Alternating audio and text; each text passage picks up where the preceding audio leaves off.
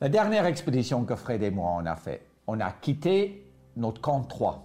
C'était là où on a eu nos dernières tentes. À partir de 7500 mètres. Chaque seconde que tu passes là, tu deviens plus faible. Et gentiment, tu es en train de mourir. Ça veut dire que dès que tu arrives dans cette zone, il faut aller au sommet au plus vite et descendre de nouveau dans une zone où tu peux respirer tranquillement. On a quitté nos tentes en camp 3 à 8 heures le soir.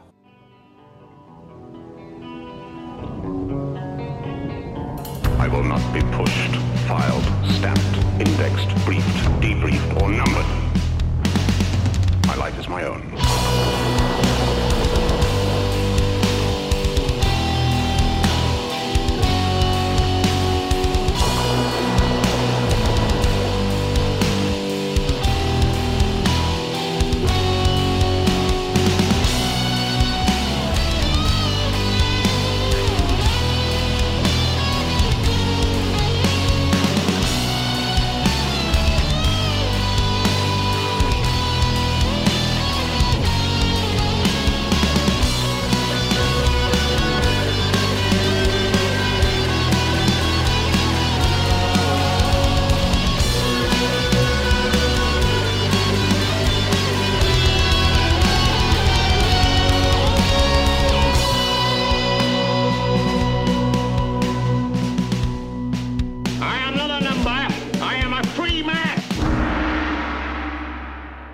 Salut tout le monde, bienvenue dans un nouveau podcast. Euh, Vous avez sûrement reconnu au début du, de l'enregistrement la voix de, de Mike Horn. Euh, Aujourd'hui, je veux revenir à ce personnage-là dont j'ai parlé euh, plusieurs, dans plusieurs podcasts, dont son aventure au pôle Nord avec Bar Goslin,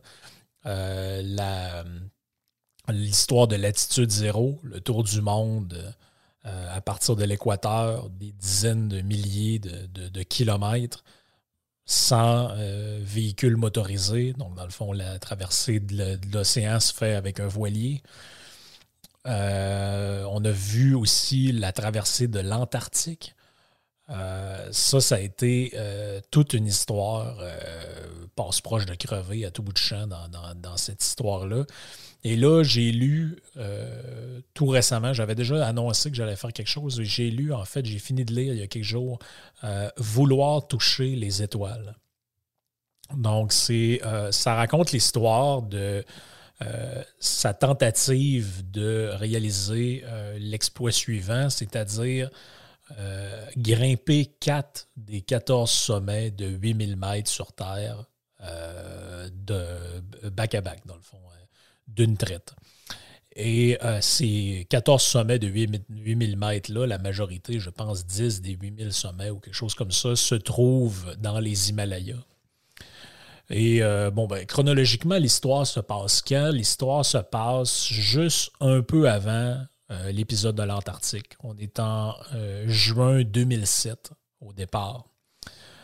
Euh, pour une rare fois dans le podcast, il s'explique un peu sur les, motifs de son aventure. hein. Il dit, je le cite, pour continuer à re- ressentir ses émotions irremplaçables et transmettre aussi aux plus jeunes le goût de la liberté. Cette liberté qui offre ainsi un espace infini à la vie. Donc, je trouve que la, raison pour laquelle j'aime parler de, Mike Horn dans le podcast et d'autres explorateurs, on avait parlé aussi de Sarah Marquis, puis de sa traversée de la, de la Mongolie, puis de tout. En plus de tout l'aspect, euh, je veux dire, ça amène beaucoup de connaissances, je trouve, euh, ce genre d'aventure-là. Puis le fait qu'il nous partage tout ça euh, amène euh, énormément d'éléments qui sont intéressants pour, euh, pour réfléchir. Mais c'est surtout les motifs. hein. Les motifs, puis euh, le, le message un peu qu'il y a derrière ça. Chez Mike Horn, on sent qu'il y a une quête de liberté. Il, y a, il y a- une volonté de défendre cette valeur-là qui, qui est inébranlable. Et je trouve que c'est intéressant de, de le raconter. Donc, c'est modestement, je vous raconte euh, son propre récit de cette euh, aventure-là. Donc, ses compagnons, Jean, Jean Troyet, qui a, avec qui il a déjà fait plusieurs, plusieurs aventures, qui est un gars qui a à peu près une soixantaine d'années. c'est le premier à avoir grimpé l'Everest sans oxygène à partir de la face nord, ce qu'on appelle le couloir de Horbein. En 97, c'est lui aussi qui va être le premier à descendre une partie de la montagne en snow, en planche à neige. Euh, il va faire. Euh, Mike Horn a fait une partie du Groenland avec. Donc, c'est pour ça que je disais qu'il a, déjà fait des choses euh, ensemble. Après ça, on offrait des oliviers. Euh, qui sont euh, à peu près aussi expérimentés euh, que, que, que, Jean. En fait, celui qui est le moins expérimenté de cette, de, de cette histoire-là, de, de ce type de manœuvre-là, c'est Mike Horn. Il dit je suis, En fait, je suis un débutant, je fais du hiking, oui, comme plein de gens, je grimpe des, des petites montagnes, des moyennes montagnes. Je pense qu'il avait c'était déjà essayé au Mont Blanc ou des des choses comme ça. Donc, quand même, des grosses excursions euh, plus physiques. Euh, c'est plus compliqué qu'aller faire le trajet des loups euh, au parc de la Jean-Cartier. On, s'entend là-dessus, mais c'est quand même c'est quand même pas son domaine de prédilection. Lui, il est plutôt sur la, marche sur le plat, relativement sur le plat. Donc, c'est ce qu'il va faire en Antarctique, parce que ça ne s'est pas encore passé au moment où on se parle. Mais dans l'Amazon, c'est ça aussi. On n'est pas dans les grosses dans les grosses montagnes, dans le dans son tour euh, du pôle Nord avec Borgaslen, ça, ça, ressemble à ça aussi. Donc, le, travail en hauteur, comme c'est le cas là-dedans, il est plus ou moins familier avec ça. L'expédition va être filmée en bonne partie à cause de David et Marcus, qui vont, euh, qui sont deux gars euh, qui vont munir les, les, les grimpeurs de caméras et eux vont s'installer à 5000 mètres au camp de base pour coordonner euh, le streaming de, toute cette, euh, cette aventure-là. Donc, c'est un peu ce que je vous présentais au début euh, dans l'audio qu'on entendait, qui est pris de, du channel lui-même de Mike Horn. L'arrivée se fait au Pakistan parce qu'il faut que vous compreniez que les Himalayas, d'un point de vue géographique, ça sépare plusieurs pays.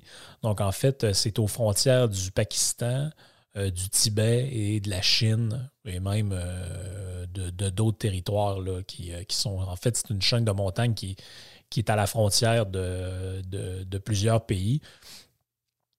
Et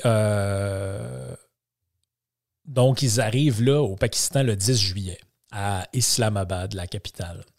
C'est une ville qui été construite dans le désert dans les années 60 et c'est un euh, territoire qui techniquement est un peu revendiqué par l'Inde. Donc en fait, c'est un peu compliqué, même dans plusieurs, parce que vous allez voir au fil de l'histoire que cette euh, aventure-là va se répéter sur plusieurs tentatives parce qu'il euh, va y avoir euh, toutes sortes de petits problèmes dans lesquels on va, on va venir. Mais en fait, il y a même à un moment donné, il y a des attaques de talibans dans ce coin-là. Euh, en fait, même le jour de l'arrivée, il y a un conflit qui éclate entre l'armée pakistanaise et un groupe de religieux sunnites qu'on prétend plutôt avoir d'obédience indienne. Évidemment, vu la quantité de matériel qui doivent être apportés, ils font appel à, ce qu'on appelle les Sherpas, c'est-à-dire euh, ces porteurs infatigables qui sont habitués de faire le trajet. En fait, c'est leur job dans la vie. Euh, en fait, ces, communautés-là, comme un peu les, les Baltis et d'autres qu'on voit dans, dans ce coin-là, ces gens-là parlent une langue qui est vieille de 2000 ans. Euh, sont devenus musulmans euh, à la fin du Moyen Âge, mais ils, conservent au travers de ça des rites bouddhistes euh, au sein de leur culture. Donc, c'est, c'est, assez intéressant. Il y, a, des bouts où ils racontent un peu les communications avec ces gens-là. Mais bref, c'est ce qu'on voit souvent quand les touristes vont dans l'Himalaya, entre autres à l'Everest, ils font appel aux Sherpas pour monter leur stock. Ben, quand ils ont beaucoup de, de stock ou pour tout monter quand les gens sont plus lâches un peu. Donc, eux, ils font appel à ces gens-là pour monter une partie, du matériel, au moins jusqu'au camp de base. Euh, donc, au bout de six jours de marche et d'ascension, il arrive à Concordia le 16 juillet. Euh, il dit déjà, on respire plus comme avant. Donc, si vous regardez un peu la map, en fait, l'endroit où il arrive, c'est comme plus au, au, bas de la montagne. Et ce qu'on appelle le camp de base va être plus vers le, je dirais pas le milieu, mais on est déjà grimpé en altitude quand même, quand même beaucoup. Il dit que la, course à partir de ce stade-là devient impossible. Euh, il faut marcher euh, parce qu'il n'y a pas assez d'air, en fait. Puis c'est euh, ça, on le voit, puis on parle souvent. En fait, le, ce coin-là où on avoisine à plusieurs endroits les 6000, 7000 mètres d'altitude par rapport au, niveau de, l'océan, le manque d'oxygène est flagrant. Donc, le manque d'oxygène, qu'est-ce que ça fait? Ça crée des problèmes au cerveau, la circulation de l'air, euh, et ça devient de plus en plus difficile de faire de l'activité physique. Donc, le plan de match, c'est quoi? C'est de grimper 4 des 14 sommets de 8000 mètres qu'il y a sur Terre, comme je l'avais dit, qui sont le K2, le Cacherbrum, et le Cacherbrum 2 et le Broad Peak. Euh, au travers de leur trajet, ils vont faire également plusieurs autres montagnes d'à peu près 7000 mètres parce qu'il y a plusieurs sommets qui sont assez, euh, qui sont assez collés. Mais bref, c'est ces trois objectifs-là qui euh, doivent être faits. Pourquoi pas l'Everest? Je reviendrai plus tard, il en parle un peu euh, ils sont, comme je le disais, là, ils arrivent à peu près à 4900 mètres d'altitude. Donc, vous êtes, à, au vous êtes 4900 mètres au-dessus du niveau de la mer et la montagne qui est devant vous ben, elle est à peu près à 4000 mètres par rapport au niveau où vous êtes, 3000 quelques mètres par rapport au niveau où vous êtes. Donc, c'est 3 km plus haut. Euh, c'est de la peau. C'est vraiment une aventure euh, euh, dangereuse d'un et extrêmement demandante sur le plan physique. Et là, en fait, il se passe de quoi que je ne savais pas. Ils doivent attendre à peu près trois mois. Pourquoi? Parce que l'ascension de ces montagnes-là, c'est possible juste à un moment précis, puis sous certaines conditions. Parce que là, la température a oscille entre 15 et moins 30, dépendamment du moment où vous êtes. Puis là, ce n'est pas le temps de s'enligner quand c'est pas le temps d'y aller. Donc, on le voit un peu, même à un moment donné, dans un des, documentaires qui sont, dans un des extraits de documentaire qui est filmé. Euh, à un moment donné, ils sont là dans des tentes, puis là, ils sont plus capables. Ils niaisent, puis euh, Mike Gordon, lui, est super impatient d'y aller, mais ils n'ont pas le choix, ils doivent attendre. Le temps d'attente aussi, c'est, euh, ça fait partie d'une stratégie pour s'adapter aux montagnes. En fait, euh, tous ceux qui vont là-bas et qui font ça de manière un peu sérieuse, que ce soit là ou dans d'autres types de montagnes, quand tu commences à être à un niveau d'altitude comme celui-là, à peu près 4000, 4500, 4800 mètres, 4900 mètres, euh, il faut un temps d'adaptation où ton corps s'habitue à avoir un degré d'oxygène inférieur et là, tu viens qu'à t'habituer à fonctionner comme ça. Sinon, ça devient très difficile de marcher, d'avancer, même courir devient impossible. Euh, et là, tu peux être atteint de ce qu'on appelle le syndrome du mal des montagnes, vomissement, douleur à l'oreille, insomnie, hypertension, déshydratation, puis dans des cas un peu extrêmes, œdème cérébral et éventuellement le coma. Et le seul remède, le seul remède contre ça, c'est de redescendre plus bas. Il n'y a rien. Tu ne peux pas prendre de médicaments, tu peux pas. Bon, tu peux prendre de l'oxygène, mais l'oxygène est plutôt réservé à ceux qui montent plutôt que ceux qui, attendent euh, au, camp, évidemment. Donc, une semaine après l'arrivée, le temps leur permet de monter un peu plus haut. Donc, ils montent à 5600 mètres, un dénivelé de 800 mètres. Donc, ceux qui ont déjà fait de la randonnée, vous, imaginez un peu ce que ça représente en termes de, euh, en termes de force. Et là, il dit même si on mange comme des cochons, on perd environ 1 à 2 kilos par semaine, étant donné l'effort physique simplement que ça demande de, de vivre là. Ils vont établir le camp numéro 2 à 6400 mètres. Euh, donc, c'est quand même assez élevé. Euh, il explique que au-dessus de 7000 mètres, ça devient presque impossible de dormir. En fait, c'est l'effet du manque d'air. Et là, qu'est-ce qu'ils font pour s'acclimater? Ils montent, ils descendent. Ils montent, ils descendent. Tu fais ça plusieurs fois. Et là, il dit chaque fois que tu montes, tu remontes un peu plus haut. Tu redescends, tu remontes. Juste d'y passer, les gens ont envie de me casser en deux. Donc, on commence par quoi? On commence par le Gasherbrum 1. C'est ce que j'avais oublié de vous mentionner par où on commence. Que vous dites, il est où dans la montagne, dans tout ça? Mais c'est le, le 1.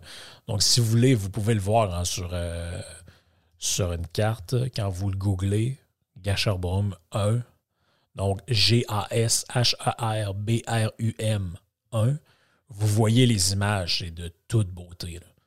C'est de toute beauté, cette montagne-là. C'est euh, extrêmement. Euh, c'est envoûtant, en fait. Donc, le sommet de ça est à quoi? 8068 mètres. On voit une photo, si vous allez sur Google en même temps que je parle, c'est extrêmement, euh, c'est extrêmement beau. On voit aussi une espèce de petite carte sur Wikipédia où on voit bon, la, la, carte, des montagnes, où on voit bon, 1, le G2, euh, le Siagranki, le U1. Euh, donc, on voit un peu la, cartographie de ces montagnes-là, ça vous permet de euh, vous situer. Vous pouvez même voir sur Explorer Web euh, un guide de grimper de la montagne. Vous voyez un peu une espèce de ligne et c'est là qu'on c'est par là que les gens qui grimpent se rendent euh, jusqu'au sommet. Euh, c'est la manière la plus c'est la manière la plus efficace de le, faire. Les derniers mètres avant le sommet du Gasherbrum 1 sont extrêmement pénibles. Et là, il raconte que le cerveau commence à avoir de la misère à faire le lien avec le corps. Euh, il dit Quand je marche, c'est extrêmement troublant parce que j'ai l'impression de dire à mon pied d'avancer et l'autre d'avancer, mais il y a quelques secondes de décalage entre ce que je pense et ce qui arrive. Là, il dit c'est extrêmement troublant parce que la. tu as l'impression en fait d'être dépossédé de ta volonté. Tu te dis, ouais, mais si j'ai besoin de réagir rapidement, ce sera impossible. Et euh, à 8000 mètres, la résistance au manque d'oxygène est génétique. Personne ne peut savoir comment il va réagir. Ça, c'est extrêmement troublant aussi. C'est pour ça qu'il faut que tu montes, tu descends, tu montes, tu descends, parce que tu ne sais pas comment tu vas réagir, comment ton corps peut réagir à cette expérience-là. Euh, il y, a une part de génétique là-dedans, il y a une part de condition, évidemment. Si vous êtes en forme, ça va être plus facile que si vous n'êtes pas en forme. Mais la, résistance que quelqu'un au, euh, au manque d'oxygène, ça peut carrément être génétique. Et là, il arrive ce qu'il ne faut jamais qu'il arrive. Arrive en haut du sommet, Jean s'endort. Et là, Mike se dit, il faut absolument que je le réveille. Il ne peut pas peut pas, euh, il, s'endormir ici. Puis il dit, c'est lui qui me tout le long où on montait, il me disait, Mike, rendu en haut, tu prends des photos, tu descends. Il faut que tu descendes, parce que si tu restes en haut, tu meurs. Et là, il finit par le réveiller et lui dire de redescendre. Et là, il ne faut absolument pas qu'il y ait d'avalanche pendant décembre parce que là, ça va être infernal. Ça peut monter avec des vents de 200 ou 300 km/h. Il explique dans plusieurs vidéos, la descente, c'est encore plus pénible que la montée. Et là, euh, pendant un bout, Mike ne voit, voit plus Jean. Il dit Bon, ça y est, il est mort, il est tombé au sol. Il dit Là, je vois un corps couché à terre, le village tout brûlé. Là, finalement, il se penche, il regarde, dit, finalement, c'est pas lui, c'est le corps d'un ancien voyageur. Ça, c'est extrêmement fréquent. Il l'explique. C'est, euh, en plus, comme vous êtes dans des, zones froides où il n'y a pratiquement aucun dégel, les gens, les corps restent là pendant très ben, pendant, pendant extrêmement longtemps en assez bonne conditions, si on peut dire, parce qu'il fait extrêmement froid. Donc, vous croisez des cadavres à peu près tout le temps quand vous allez là-bas. Il dit faut s'y préparer euh, mentalement. Le plus difficile quand vous faites ce genre de randonnée-là, de ce que j'ai compris en lisant le livre, c'est de sortir, c'est en fait, c'est d'entrer et de sortir de ce qu'il appelle la zone de mort. Donc, la zone de mort, c'est quoi? C'est aussi difficile lors de la montée que de la descente, c'est la, la barrière des 7500 mètres. Donc, passer le 7700 mètres en montant, le cerveau commence à dérailler. Et euh, ce nom-là vient de l'alpiniste Gunther Messner, qui lui avait nommé cette zone-là de 7700 mètres la zone de mort. En fait, dans des conditions optimales, un humain a besoin d'à peu près 21% d'oxygène, si je ne me trompe pas, pour fonctionner dans l'air. Euh, à 17% vous commencez à entrer en mode survie et à délirer. À 10% vous devenez fou et vous mourrez à l'intérieur de 3 minutes. Donc, techniquement, très très techniquement, le niveau d'oxygène reste le même en altitude. Ce qui va changer, c'est la pression atmosphérique qui, elle, chute de moitié et ça donne environ 30% de moins d'assimilation d'oxygène. C'est pour ça que vous avez une impression, en fait, qu'il n'y a pas d'air. Vous suffoquez. Mais il n'y a pas, pas d'air, il y a autant d'air. C'est juste que la pression atmosphérique a chuté. Vous avez 30% de moins d'assimilation d'oxygène. Euh, ça augmente également le risque d'œdème. C'est pour ça que 99% des gens qui font l'Everest le font avec de l'oxygène au-dessus de 7000 mètres. On dit 7500, mais à 7000 mètres, c'est mieux de ne pas prendre de chance. Euh, durant la descente, Mike rencontre un, gars d'origine roumaine qui est là. Et euh, il a pitié de lui parce qu'il a l'air en difficulté et il lui donne un de ses. Euh, ça s'appelle un piolet. C'est les trucs que vous prenez pour vous accrocher après euh, la, glace. et là, rendu au camp, sous la base des, des 7000 mètres à 6800 ou quelque chose comme ça, rendu au camp 2 ou au camp 3, il veut plus y ordonner. Il dit Ah, c'est à moi. Et là, ça dégénère presque en bagarre. Et finalement, Mike finit par retrouver euh, son, euh, son, son, piolet un peu plus loin. Mais il dit J'ai fait une erreur. Il faut toujours, en, altitude comme ça, c'est chacun pour soi. Un peu ce qu'il racontait dans l'expédition avec Bar Goslin, où à un moment donné, il s'était dit Écoute, s'il y en a un de nos deux qui tombe dans l'eau, on se laisse là. Et finalement, à un moment donné, il est pris de remords, fait qu'il va sortir euh, Borg, si je ne me trompe pas, ou c'est Borg qui va le sortir de l'eau. Puis ils finissent par survivre, mais c'est très risqué dans ces conditions-là de penser euh, à autre chose qu'à soi d'abord parce que c'est ta propre vie euh, qui est en danger là-dedans. Donc, ils atteignent le camp de base finalement et ça a pris 38 heures faire l'ascension euh, de la montagne. Il raconte dans le livre un premier contact avec la mort euh, dans sa vie. Euh, l'homme à tout faire qui travaillait. Parce que Mike Horn a ça un peu dans son style d'écriture, j'en ai déjà parlé dans les autres podcasts, mais à chaque fois qu'il écrit un livre, c'est entrecoupé de chapitres sur sa vie où il explique un peu, bon, qu'est-ce qui l'a amené là, c'est quoi les motivations et tout. Comme dans ce livre-là, Mané raconte comment il est parti de l'Afrique du Sud pour s'en aller en Suisse parce que, en gros, il y avait trois pays seulement qui acceptaient les Suisses. Tu avais Israël, l'Allemagne, euh, Israël, la Suisse, puis euh, l'Angleterre, de mémoire, le Royaume-Uni. Donc là, il dit bon, ben, le premier vol, il est pour où? Il est pour Zurich. Moi, je m'en vais en Suisse. Et là, il explique un peu comment la vie là-bas, c'est extrêmement pénible au départ. Personne ne veut de lui. Tout le monde dit Ah, t'es juste un sale Africain du Sud, euh, un raciste pro-apartheid. Il dit Ouais, mais justement, je suis parti de là-bas parce que je voulais plus vivre là. Fait Fait qu'arrêtez de me, me, me discriminer pour ça. Mais donc, c'est assez, euh, particulier de la manière que, ça se passe. Fait que, bref, il raconte un peu son premier contact avec la mort. Il y avait un homme euh, de 60 ans à peu près qui était un peu l'homme à tout faire dans la maison chez lui, qui est payé par son père. Puis il dit un jour, je reviens de l'école, je le trouve mort à terre, 68 ans, il y a une crise cardiaque. Il dit, fait très tôt dans ma vie, j'ai été confronté à ça. Puis il dit, pas que je suis rendu insensible, mais je suis prêt à ça. Je suis prêt à cette éventualité-là, contrairement à beaucoup de gens qui ne l'ont jamais. Euh, qui l'ont jamais expérimenté. On arrive au deuxième sommet, le Gasherbrum 2, à 8035 mètres. Il dit ça va très bien, le camp de base est vide, donc on va avoir la paix, mais c'est pas vraiment pour une bonne raison, c'est qu'il y a eu une avalanche, puis ça a emporté plusieurs euh, alpinistes. Euh, il dit il y a un côté un peu inhumain à ça, hein, c'est de tout calculer, puis de voir de manière très froide. Et dit d'ailleurs, euh, dans le livre, ils sont en train de calculer, bon, faudrait-tu mieux passer là ou pas là? Puis finalement, euh, la conclusion, c'est ce serait mieux, un peu comme l'histoire du tonnerre qui frappe jamais deux fois à la même place.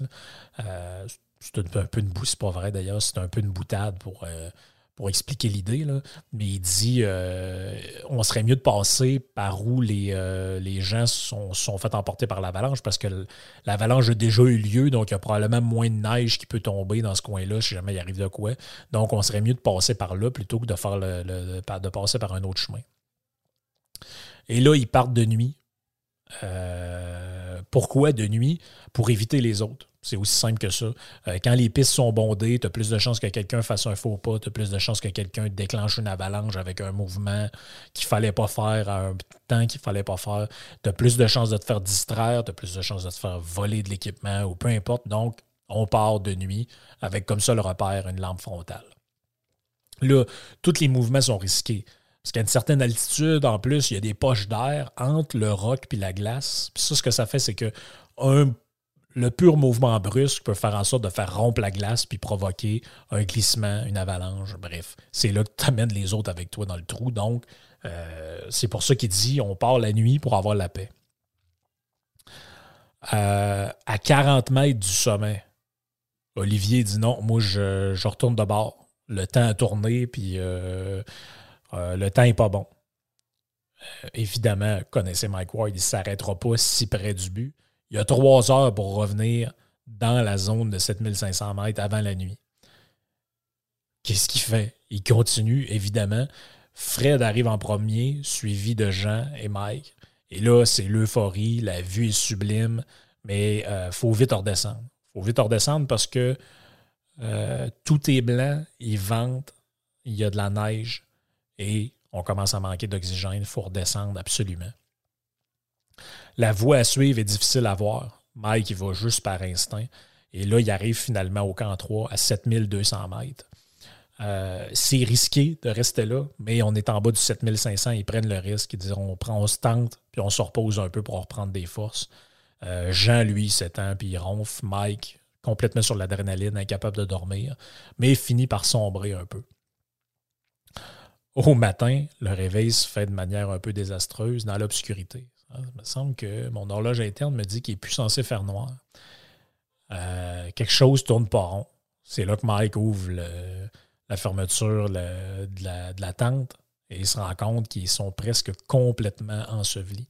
En fait, quelques heures de plus ou quelques minutes de plus, puis ils seraient, ils seraient tous morts, enterrés euh, sous la neige. C'est pour ça que c'est dangereux, ce genre de sport-là, parce que c'est des trucs qui peuvent arriver tout le temps, tout le temps, tout le temps. tu lis le livre tu te dis, mais Chris, un il va mourir. C'est, c'est, ça se peut pas. Euh, comment.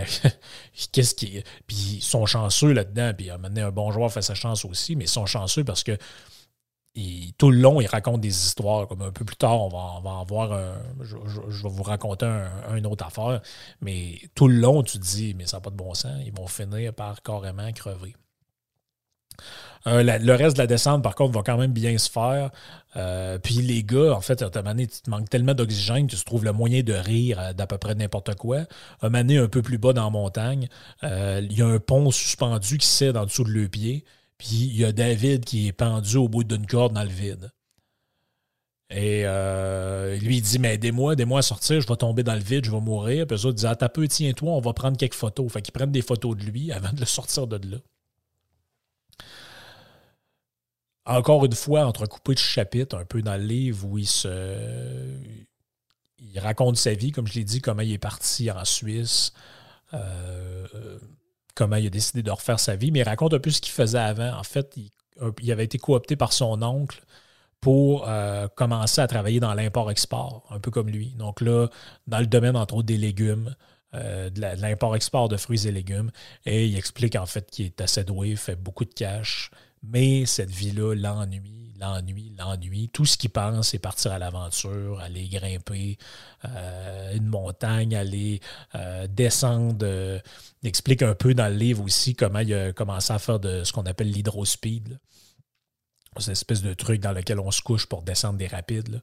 Euh, il parle un peu de toutes ces affaires-là, ce qui est quand même, quand même assez intéressant. Ça nous amène au troisième sommet, le Broad Peak. 8047 mètres. Euh, fait intéressant, les locaux là-bas, entre autres les Sherpas, l'appellent d'un mot que je ne pourrais pas vous, euh, vous, prononcer, mais en gros, en français, ça veut dire la salope. Donc, cette montagne-là est vraiment vue comme un endroit dangereux. Pourtant, l'ascension, puis vous pouvez encore une fois aller voir le Broad Peak sur Internet, euh, l'ascension se passe super bien. en six heures à peine, ils atteignent le 7000 mètres. Et là, Mike commence à dire Regarde, ça fait deux que je me tape, là, je sais comment ça marche, je suis rendu pas mal aguerri. Euh, je sais comment forcer sans trop euh, m'éreinter, puis euh, ça va très bien. Mais évidemment, comme tout ce qui va bien dans cette région-là du monde, puis dans ce type de température-là, pas trop tendance à rester bien longtemps. la tempête les force à s'arrêter au camp. Le lendemain, la tempête fait encore rage. Et là, il y a juste une solution, redescendre. Parce que sinon, c'est ta vie qui est en danger. Euh, après beaucoup d'argumentation, ils se disent bon, ben, c'est la chose à faire. On arrive en septembre. Puis là, ben, ça devient de plus en plus difficile. L'expédition est donc remise à plus tard. Fait que l'idée de base, c'était de faire les quatre sommets dans l'été. On arrive en septembre, il y en a deux de fête. Ils disent bon, ben là, euh, on n'a pas le choix, l'expédition est remise. On fait un autre saut dans le temps. On est en 2007, on arrive en 2010. Cette fois-ci, il repart, mais avec d'autres compagnons. Kobe, un alpiniste que lui a déjà fait euh, euh, des 8000 mètres, et Erwan, un autre habitué des hauteurs. Et là, il explique un peu pourquoi pas l'Everest. Parce que tout le monde qui pense à l'Himalaya dans notre tête, bon, il y a juste une grosse montagne là-bas, c'est l'Everest. Euh, il est à 8600 ou 8800 quelques mètres. Il explique un peu pourquoi. Il dit, en fait, euh, puis c'est pas du snobisme de sa part, c'est, il dit c'est devenu une destination touristique. Il dit la montagne est surchargée, puis c'est même dangereux. Il y a trop de monde, il y a tout le temps trop de monde. les sentiers sont pleins de gens, puis là, tu restes ta vie quand tu vas faire ça. Et les sentiers sont pleins de gens, entre autres, pas parce qu'il y a tant de gens que ça qui montent, mais parce que les gens qui montent amènent avec eux une trolley de Sherpa, puis c'est correct, ils vivent leur vie avec ça, pour traîner toutes les patentes, se rendre même pas euh, au tiers de la montagne, mais l'objectif, c'est d'y avoir été, puis de dire euh, sur Instagram, ah, j'ai été, euh, grimper l'Everest. Donc, ils ont choisi d'autres montagnes. Et d'ailleurs, le K2, lequel on va parler, je faisais des petites recherches là-dessus. De mémoire, je regarde pendant que je vous parle le nombre de personnes à avoir grimpé l'Everest. Plus de 14 000 alpinistes ont tenté l'ascension depuis 1922 et plus de 4 000 l'ont réussi, la majorité d'entre eux en utilisant des Sherpas et des bouteilles d'oxygène. Si je regarde le K2, Euh, le K2. Je suis sûr que c'est extrêmement faible le nombre de personnes qui ont réussi à aller en haut.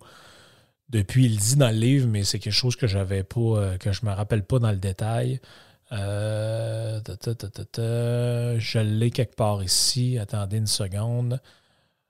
Euh, moins de 400 personnes. Donc l'autre, c'était 4000, lui, c'était 400. De toutes les gens qui l'ont essayé, moins de 400 personnes ont réussi à se rendre en haut. Euh, euh, c'est très dangereux. C'est très difficile. De ce que les gens disent, c'est plus difficile que l'Everest à monter. Donc, c'est pour ça que ça a été choisi, évidemment. Euh, et là, ils attendent pendant cinq jours au camp de base parce qu'il recommence le truc. Et là, euh, il y a un départ un peu chaotique. Mike se mouille les pieds. Il risque des engelures. Là, ça va très mal. Finalement, ils réussissent à se rendre à 7700 mètres. Et là, ils doivent retourner sur leur pas. La météo est dégueulasse. Il travaille toujours avec sa femme à ce moment-là qui envoie par, euh, satellite euh, des, trucs disant non, mais rebrouche chemin parce que les conditions sont vraiment mauvaises. Donc, c'est un échec le 16 juillet de la même année, troisième tentative. 7200 mètres. La montagne a deux sommets. En fait, une qui est à 8000 mètres, l'autre qui est à 8047 mètres. Et entre les deux, tu as comme une espèce de, de, de, petit espace qui n'est qui est pas très long. Hein, c'est 47 mètres de, hauteur. Mais entre les deux, il y a deux heures et demie de marche épuisante. Et là, quand il arrive près du sommet, il voit un homme prostré. Euh, sa peau commence à être bleue. Il essaye de le raisonner. Il dit Lève-toi, si marche, sinon t'es mort. L'homme grogne Laisse-moi tranquille. Et là, finalement, après l'avoir brassé, il réussit à le convaincre de redescendre, puis de se grouiller de redescendre avant de crever. Et là, il dit J'y ai sauvé la vie. 30 heures aller-retour. 30 heures aller-retour pour s'être rendu au sommet. Et là, il parle un peu dans le livre à ce moment-là. Il est en crise après bien des gens parce que là, ils disent Écoutez, je raconte un peu toute cette affaire-là. Et là, les gens disent Non, mais c'est pas vrai qu'il a réussi à se rendre en haut. Ou ben, c'est pas vrai l'affaire de l'Antarctique. Puis il dit Écoutez, si, je, si c'était pas vrai, j'aurais pas pris la peine d'essayer par trois fois de faire quelque chose avant de dire que je l'ai réussi. Je, serais allé deux fois, j'aurais pris une coupe de photos, puis j'aurais dit Ah, je me suis rendu en haut. J'aurais pas inventé ça. Et là, il dit, il y a toujours des gens pour remettre en cause tout ce qu'on fait. C'est jamais vrai, c'est jamais, on n'a jamais fait ce qu'on a dit qu'on a fait. il, y en a, un peu, un peu de crotte sur le cœur sur les gens qui, font ça. Donc, notre checklist, on en a 3 sur 4, ce qui nous amène au K2. La deuxième plus haute montagne au monde dont je vous parlais derrière l'Everest, 8611 mètres. Là, le plan, c'est qu'il faut atteindre les 8000 mètres, dormir dans la zone de mort, ce qui est extrêmement dangereux, puis faire le 600 mètres qui reste ensuite. Mais là, euh, la météo est dégueulasse. Ce qui fait que personne ne va réussir le K2 cette année. Mike est amer. Il est vraiment amer. C'est là qu'il en profite faire comme des genre de parallèle où il parle un peu de, bon, quand il a signé avec Sector, sa première compagnie de sponsoring, puis comment euh, il avait battu un record avec l'hydrospeed en faisant une descente de 22 mètres de rapide, alors que le record du monde à ce moment-là, c'était 15 mètres. Il explique un peu tout ça. Euh, il raconte aussi quelques histoires en mer. Lorsque Mané a traversé la mer ou la côte somalienne dans un projet qu'il faisait en voilier, et il a dû arrêter s'acheter des fusils et des mitraillettes dans un pays avant de prendre euh, avant de prendre la mer parce que pas loin des côtes somaliennes, ils ont été attaqués deux fois par des pirates, ils ont été obligés de, de se défendre avec des armes. Bref, toute une histoire. Et là, l'affaire, c'est que Mike est obsédé par finir le parcours.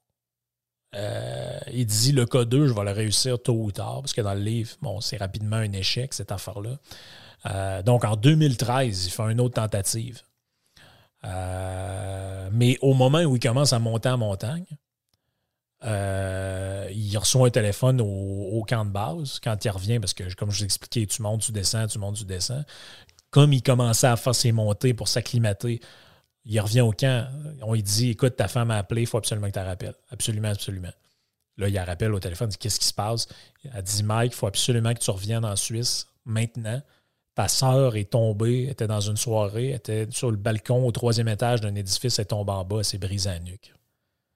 il dit Mais qu'est-ce qu'elle a? Elle est décédée, ça va? Qu'est-ce qui se passe? C'est quoi que tu m'annonces? Puis elle a dit non, elle n'est pas décédée, mais elle doit subir d'urgence une intervention extrêmement risquée. Euh, je te conseille de t'en venir. Prends l'avion. Mais là, c'est compliqué. Il faut qu'il redescende à pied pendant un certain temps. Il doit se rendre à telle autre place. Prends un avion pour aller. Je pense que c'était. De mémoire, il prenait un avion à partir de là, ça le ramenait à Dubaï. Après ça, il fallait qu'il reprenne un autre vol pour aller, je ne sais pas trop où. Euh, finalement, une semaine plus tard, je pense, il a rejoint sa sœur. Elle est hors de danger. Euh, finalement, ils ont réussi à la stabiliser. Mais bon, ils ont soudé des vertèbres ensemble. Euh, ça se peut qu'elle ne remarche pas. Il ne sait pas trop. Euh, il reste une semaine à son chevet. Les médecins convainquent non, non, elle va s'en sortir. Elle va être correcte. Elle va probablement remarcher. mais elle va avoir des séquelles. Elle ne sera plus comme avant. C'est normal. probablement pas des séquelles permanentes, mais il va avoir pendant un certain temps des affaires assez pénibles à gérer. Et là, Mike, c'est pas trop. Qu'est-ce que je fais? Ça fait des mois que je me prépare pour cette nouvelle affaire-là. Ça fait deux fois que j'essaie de monter le K2. Quelle affaire? Là, ça va être ma troisième fois. là, sa blonde a dit Garde, euh, tu gosses tout le monde. On sait que tu as ça en tête. Fait que prenons l'avion puis il va grimper ta montagne. Donc, il revient, mais là, à cause de la, température, d'un, il passe une semaine au camp, mais là, son acclimatation à, hauteur, et plus du tout, euh, ça ne fonctionne plus. Là. Et là, euh, il doit attendre, il doit attendre. Et finalement, comme il se décide à monter, il est au camp de base. Et là, on entend euh, deux Iraniens qui seraient coincés euh, sur le, le, CB, là, mais bref, le truc satellite où les gens communiquent de la montagne jusqu'au camp de base. Il y aurait deux Iraniens, en fait trois. Un qui est blessé, euh, qu'on ne sait pas trop s'il est conscient. Les deux autres sont avec lui, sont- ils seraient dans la zone de mort depuis plus de 24 heures. Et là, Mike, déjà, en partant, il ne croit pas trop. Il dit non, ça se peut pas. euh, mais là, qu'est-ce qu'on fait? Puis là, il se sent un peu interpellé. Et là, il dit on n'a pas d'eau, euh, on n'a rien. Puis notre ami, il est comme rendu presque inconscient. Et là, Mike, ses amis essaient de partir en sauvetage. Mais malheureusement, ils ne trouveront jamais. Il y a des allers-retours entre le camp de base, certaines places dans la montagne. Là, il parle maintenant au téléphone avec un médecin. Il dit là, c'est quoi tu évalues les chances des gens de survivre plus que 24 heures dans cette fameuse zone de mort-là? Il dit s'ils sont jeunes puis en bonne santé, 10% maximum. Et finalement, ils ne les retrouveront jamais. Encore une fois, le cas 2 devra attendre. 2015, une autre tentative, échec encore.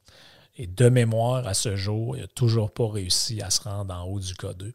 Je trouve que c'est quand même euh, méritoire d'avoir raconté cette histoire-là dans un livre, parce que le livre, en fait, se solde un peu sur, euh, sur un échec. C'est contrairement aux autres livres où, euh, de manière tonitruante, bon, il bat le record, il traverse le. c'est toujours un peu grandiose, mais là, il y a une part d'humilité là-dedans que j'ai trouvé le fun. Il n'aurait pu jamais raconter cette affaire-là, mais il a choisi de le faire. Euh, et je pense qu'il. Tant et aussi longtemps qu'il n'arrivera pas au sommet du K2, on va en entendre parler, euh, je pense, pendant un certain temps. Il termine le livre avec une phrase que j'ai trouvée super.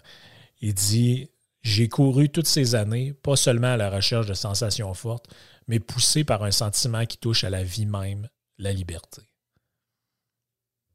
Écoute, même si ça se solde un peu par un échec, pour le moment, ça force quand même l'admiration, on va se le dire. Euh, je ne sais pas ce que vous en pensez, chers auditeurs, euh, mais euh, j'espère que vous avez apprécié, en tout cas au moins, mon humble récit de cette histoire-là. Je pense qu'au moins, ça, ça nous divertit, ça change un peu les sujets plus politiques, plus théoriques. Puis, ben, aussitôt que je vais avoir d'autres histoires de ce genre-là, c'est sûr que j'en fais un podcast. Tchau.